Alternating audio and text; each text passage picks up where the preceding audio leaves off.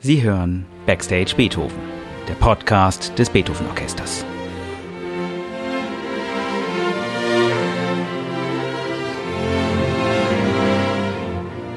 Heute mit Tilman Böttcher.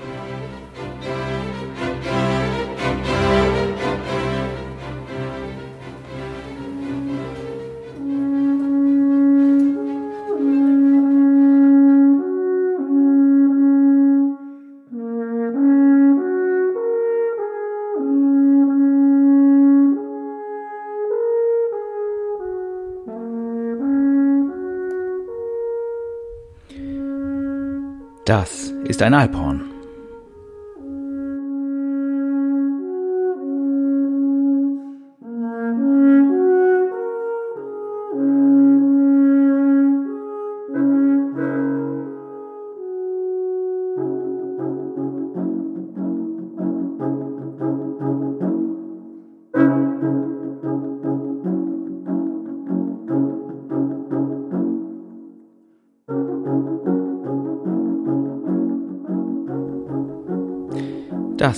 Ist auch Alphorn, besser gesagt, das sind gleich vier Alphörner, nämlich die MusikerInnen des Hornroh Modern Alphorn Quartetts auf ihrer neuen CD Eigenbräu.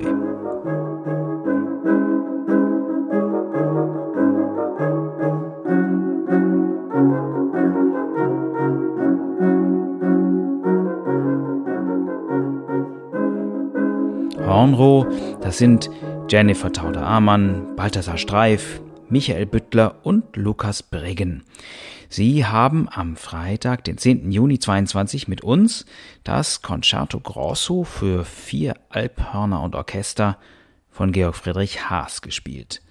Nach der Hauptprobe habe ich mich mit Balthasar Streif getroffen. Balthasar, eigentlich wollte ich ja ganz anders anfangen, jetzt mit den Fragen, die ich vorbereitet habe. Aber du hast gerade erzählt von einem Buch, was du gerade rausgegeben hast. Ein Buch über Tiere und ihre Hörner. Was hat es damit auf sich? Ich baue seit vielen Jahren Kuh- und Ziegenhörner zu Instrumenten um. Das ist eigentlich eine Tradition aus dem Norden, Schweden, äh, Norwegen, Bückehörner und Kuhhörner.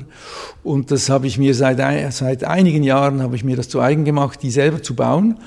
Und ähm, dann auch die Geschichten von diesen Tieren, das waren ja Individuen, die haben alle einen Lebenslauf, was man eigentlich im ersten Augenblick gar nicht so bedenkt. Das sind Individuen gewesen, die eine Beziehung oft zu ihren Besitzer gehabt haben. Und ähm, aus diesen Lebensläufen, sage ich mal, habe ich dann Geschichten gemacht und die habe ich niedergeschrieben.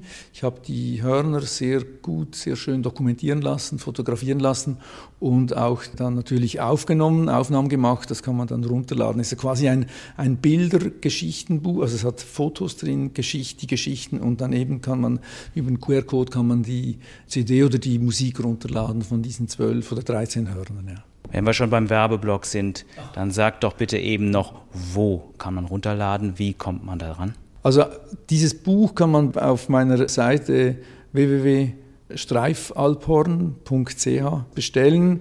Es ist auch ganz offiziell auf dem ISBN-Code erhältlich. Es heißt Hornviecher und äh, ja, ist in der Schweiz erhältlich. Ja. Oh, überall eigentlich, aber ist in der Schweiz rausgekommen. Ja.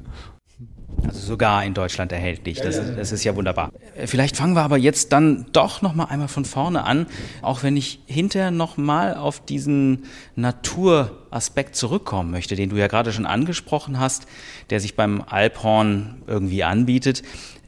Was ist denn das eigentlich, ein Alphorn, für jemanden, der überhaupt keine Ahnung davon hat?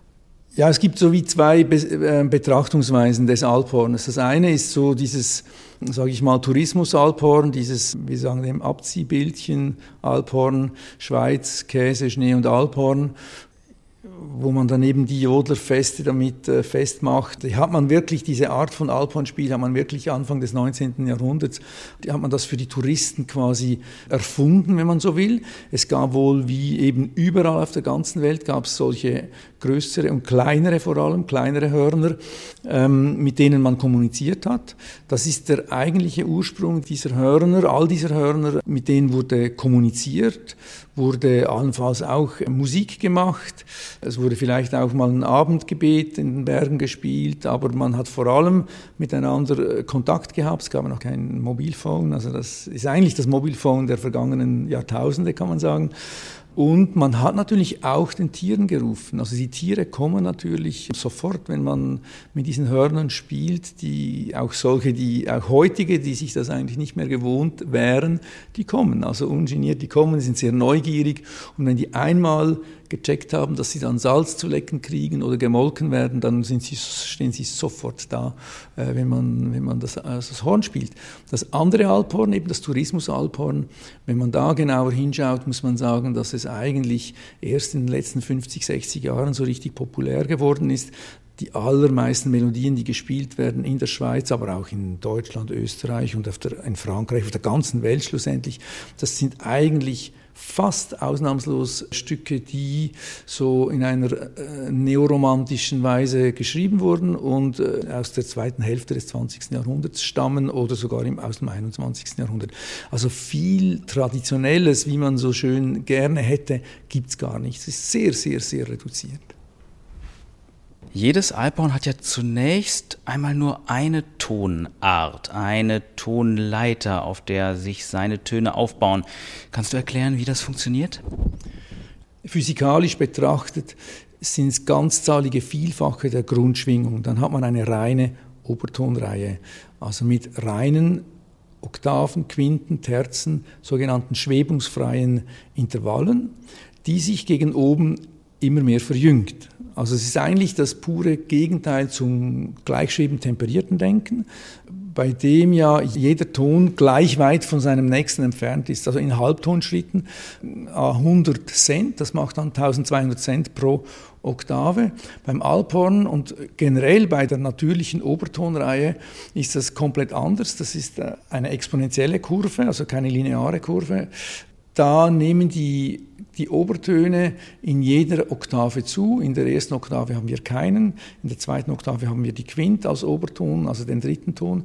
In der dritten Oktave haben wir bereits Terz, Quint und Septim. In der vierten Oktave haben wir äh, dann bereits sieben Obertöne und so weiter. In der fünften Oktave haben wir 15 Teiltöne, sagt man dann eben Partialtöne und so weiter. Es geht bis unendlich. Also man hat dann weit oben unendlich viele Partialtöne, Partialschwingungen in einer Oktave und es ist nur die Oktave, ist gleich gestimmt wie auf dem Klavier oder wie eben in der temperierten Stimmung. Alle anderen Töne liegen im Grunde genommen ein wenig bis sehr, sehr verschieden in der Reihe. Ja. Wie kommt man denn dazu, Alphorn zu spielen? Ist das auf dem Schweizer Chromosomen oder gibt es da auch andere Gründe? Ja, also das Alphorn hat eigentlich mit der Schweiz spezifisch eben nicht so viel zu tun, wie viele Schweizer das gerne hätten. Man hat eigentlich in der Schweiz Mitte 19. Jahrhundert, also 1848 wurde die neue Schweiz ja gegründet, hat man eben nach nationalen Symbolen gesucht und das Jodeln war eben schon von den Österreichern besetzt und sagte man, nein, das können wir jetzt nicht auch als Schweizer Symbol nehmen, das geht gar nicht und hat dann eben das Alphorn ausgewählt, obwohl es eigentlich gar kaum Alphörner gab, also es hat kaum existiert. Es hatte wohl das eine oder andere Hörnchen in den Alpen und der Brahms hat auch mal was gehört und so, aber so als Tradition hat das überhaupt nicht existiert.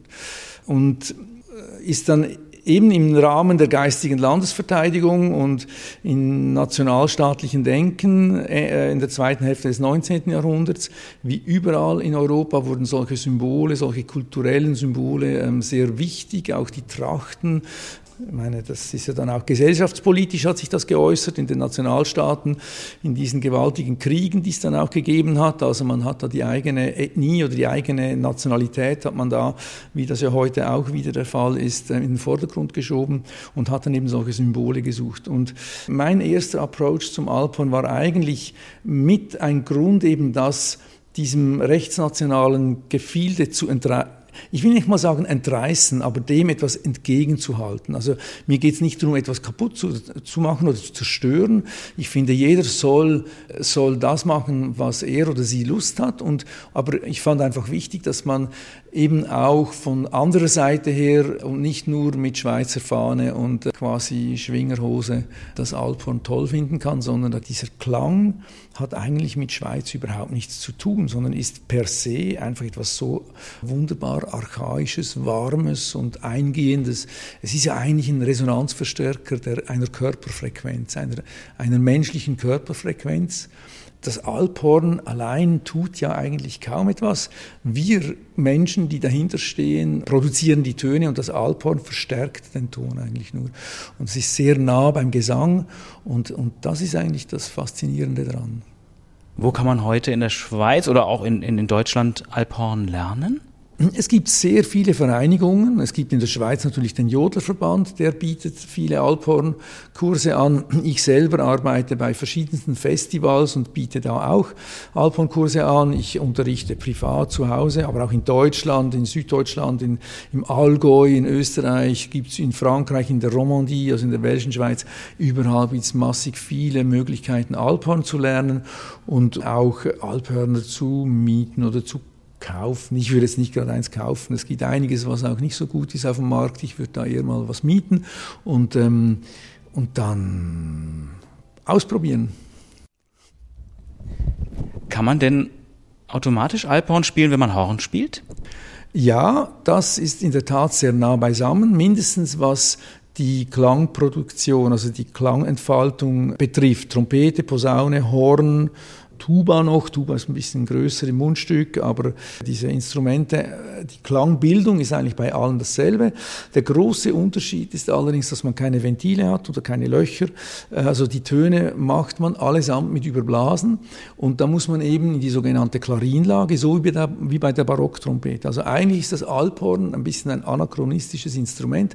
Es ist vom Instrumententypus her, wäre es eigentlich ein, ein Instrument aus der Barock-Renaissance-Zeit, vielleicht sogar Mittelalter.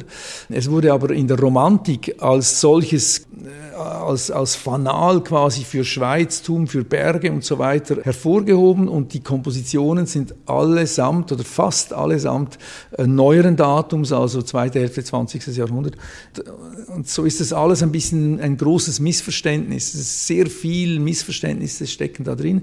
Das Alphorn muss eigentlich geblasen werden wie ein Barockhorn oder wie, ein, wie eine Barocktrompete oder wie vielleicht ein Corps de Chasse äh, in, in Frankreich. Also es ist ein reines Obertoninstrument, sagt man. Ähm, man muss wirklich hoch blasen, hoch in die Obertöne, in die Klarinlage gehen, nicht wie bei den Ventilinstrumenten oder den Zuginstrumenten, wo man doch eher im Bass- und äh, Prinzipalbereich bleibt. Du hast jetzt ja gerade schon erzählt, dass es dir auch darum ging, die künstlerische Seite des Alphorns im Grunde nach vorne zu stellen. Und wenn ich das so richtig verstehe, ist, hat ja auch Hornroh, dein Quartett, damit etwas zu tun. Denn ich glaube, Hornroh ist ja auch keine Sache der Schweiz oder Deutschlands oder sonst eines Landes, sondern im Grunde geht es doch auch darum, die Kunst für euer Instrument in den Vordergrund zu stellen, oder? Absolut. Also ich persönlich erlebe durch die Reduktion dieser doch relativ wenigen Töne, die man auf einem Instrument spielen kann, es sind vielleicht 16, 17, 18, 19 Töne, wenn man sehr hoch spielen kann, aber diese wahnsinnige Reduktion, die erlebe ich als eine große Befreiung. Im Gegensatz zum Computer und Internet und rund um die Welt Business, wo man eben mit Klicks, ein paar Klicks eigentlich alles runterladen und sich anhören kann und schnippeln kann und zusammenbauen, zusammenbasteln kann. Also diese Welt der unendlichen Möglichkeiten, die schreckt mich eher ab und durch die Reduktion auf diese wenigen Töne erlebe ich eine große Inspiration. Und ich habe das gehabt mit einem Duo, das ich mit einem Sänger zusammen hatte um die Jahrtausendwende, das hieß äh, Stimmhorn. Das ist auch in Deutschland ziemlich bekannt gewesen. Wir sind auch rund um die Welt damit und haben viel auch in Theatern gespielt. Äh, wir waren da viel auch in Salzburg und so, wir waren da sehr viel unterwegs. Und Hornroh geht in eine ähnliche Richtung, einfach ohne Stimme. Da sind wir ein Quartett. Und auch da ist eigentlich die Reduktion auf diese wenigen Klänge und eben auf den Klang. Das ist eigentlich das Zentrale. Und ja, für mich ist es wichtig, dass man nicht äh, um die halbe Welt reisen muss, um zu proben, sondern wir mit Hornroh, Hornroh ist eigentlich ein Palindrom aus Horn, Horn, roh, ist also vorwärts und rückwärts bedeutet dasselbe. Und für mich ist wichtig und für uns alle, für uns vier ist es wichtig, dass wir viel proben können, viel probieren können, weil man die Dinge einfach nicht übers Papier lösen kann. Also man kann nicht einfach Noten verschicken und dann übt jeder zu Hause und dann trifft man sich für eine Probe und geht auf die Bühne, sondern wir haben richtig intensive, lange Probevorgänge und wir müssen uns viel sehen, dass wir überhaupt diese Sachen so spielen können, dass sie gut klingen, weil wenn man dann etwas komplexere Sachen spielt, mit vielleicht sogar mit verschieden gestimmten Alphörnern oder so wie jetzt bei, beim Concerto Grosso mit Viertelton-Alphörnern sogar noch, da steht Stunden und wochenlange Arbeit dahinter, bis man diese Feinheiten mit diesen Schwebungen und diesem Klang und dieser Klanglichkeit und diesem gemeinsamen, äh, wir haben ja eigentlich, wir müssen ja wie eine Person auf der Bühne stehen, zu viert, wie eine Person und das ist einfach ein ganz langer, intensiver Übungsvorgang und da ist, ja, Schweiz spielt überhaupt keine Rolle. Also Jennifer kommt aus, ursprünglich aus der Steiermark, ist auch schon lange in Basel. Michael aus Bayern ist auch schon lange in Basel. Und Lukas ist der einzige Oberländer, der mit dem Alphorn aufgewachsen ist. Und ich bin aus Zürich ursprünglich. Also das hat mit Schweiz in dem Sinn nichts Vordergründiges zu tun. Du hast jetzt gerade schon einiges an Themen angesprochen, die wieder auch an den Anfang unseres Gesprächs anknüpfen, nämlich so diese Fragen, die verbunden sind mit Natur, letzten Endes auch eine Frage von Nachhaltigkeit, so Themen, die jetzt gerade nach Corona, glaube ich, die gesamte Szene ziemlich packen, denn die Szene ist, glaube ich, dabei, sich zu verändern. Wie seht ihr das mit diesen Themen, die im Moment die politische Diskussion, die gesellschaftliche Diskussion ja prägen. Was für eine Rolle spielen die beim Machen, beim Produzieren, Ausprobieren von Kunst?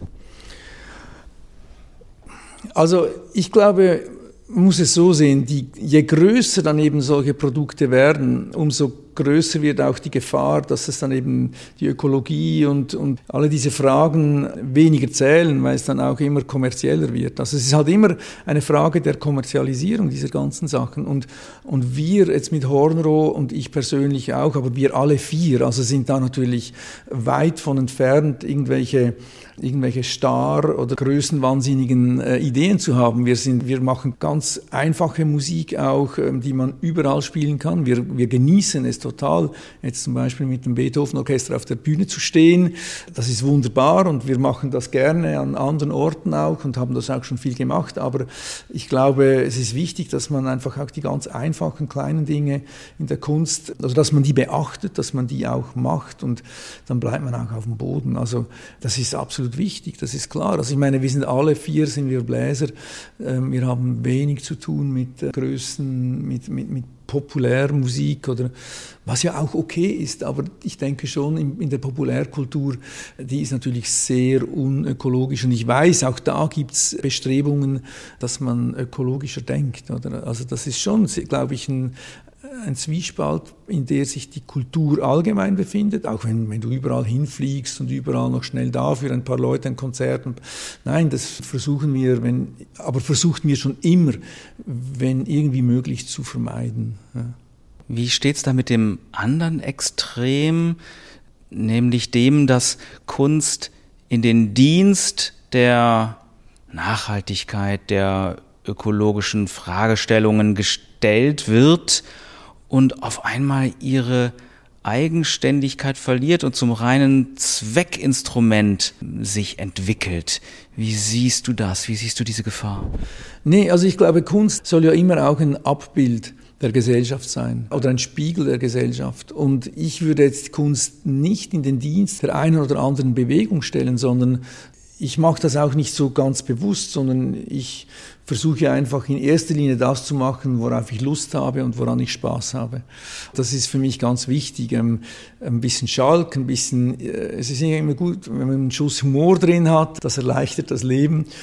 Ja, und, und die einfachen Dinge einfach beachten, die einfachen, bei den einfachen Dingen auch bleiben. Und dann, glaube ich, äh, muss man nichts in den Dienst von etwas anderem stellen, sondern dann ist es am richtigen Ort bereits. Also ich bin nicht unbedingt so für die Zweckmäßigkeit der Kunst. Ich sage immer, Kunst ist eigentlich die wunderbarste Art, äh, Geld zu vernichten, weil, weil es ist ja verboten, es ist ja offiziell verboten, Geld zu vernichten. Also Geld gehört dem Staat, mindestens in der Schweiz. Wenn ich eine Hunderternote verbrenne, mache ich mich strafbar. Und, und ich sage immer, Kunst ist eigentlich die, die wunderbarste Art, Kapital zu vernichten. Ja, weil man nachher, ich sage jetzt mal, nichts mehr hat und doch gut gelebt hat. Die Einfachheit der Dinge. Wohin geht es dann jetzt im Sommer in Urlaub? Im Sommer geht's, ich gehe nach Norwegen in Urlaub. Ich gehe diesen, diesen Bückehörnern nach die in Norwegen und Schweden gebaut werden. Und ich besuche da Instrumentenbauer, die da oben wohnen und die eigentlich die Fachleute dafür sind. Es gibt auch wunderbare Stabkirchen, die ich schon längstens äh, mal anschauen wollte, diese Holzkirchen, diese alten Holzkirchen, wunderbar. Ähm, die anderen weiß ich gar nicht. Äh, die einen haben sehr viel zu tun. Michael hat sehr viel zu tun mit Musik, jetzt wo es wieder losgeht ich habe mir jetzt einfach mal drei Wochen Auszeit genommen, wieder einmal, bevor es dann auch wieder losgeht. Also so Sommerferien müssen schon auch sein. Ja, und vorher jetzt noch bei uns in Bonn. Wenn dieser Podcast ausgestrahlt wird, ist unser Konzert schon wieder vorbei. Aber ihr spielt im August den Haas nochmal in Salzburg. Genau. Und zwar im Rahmen der Festspiele mit dem RSO Wien, also mit dem Radiosinfonieorchester des ORF unter der Leitung von Marin Alsop und hoffentlich nächstes Jahr dann wieder an anderen Orten. Also wir spielen so ein bis zweimal im Jahr, kann man gut auf unserer Homepage auch nachschauen, hornro.ch. Lieber Balthasar, ganz herzlichen Dank. Ja, es ist eine Freude, euch da zu haben. Danke für die Einladung. Wir freuen uns sehr, hier zu spielen. Ja, danke.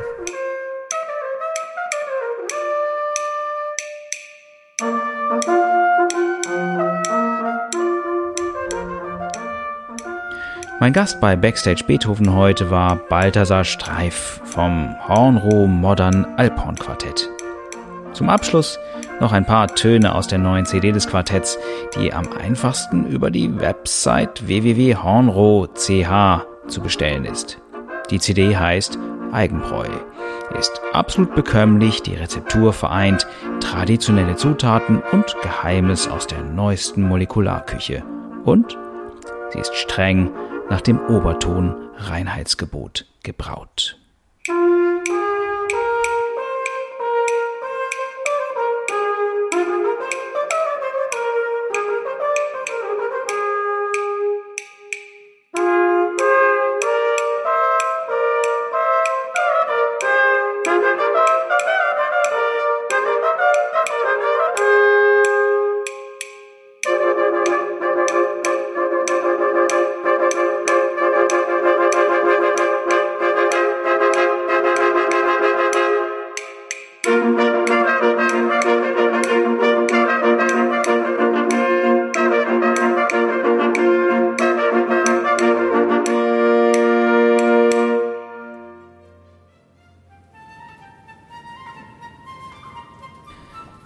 Das war Backstage Beethoven.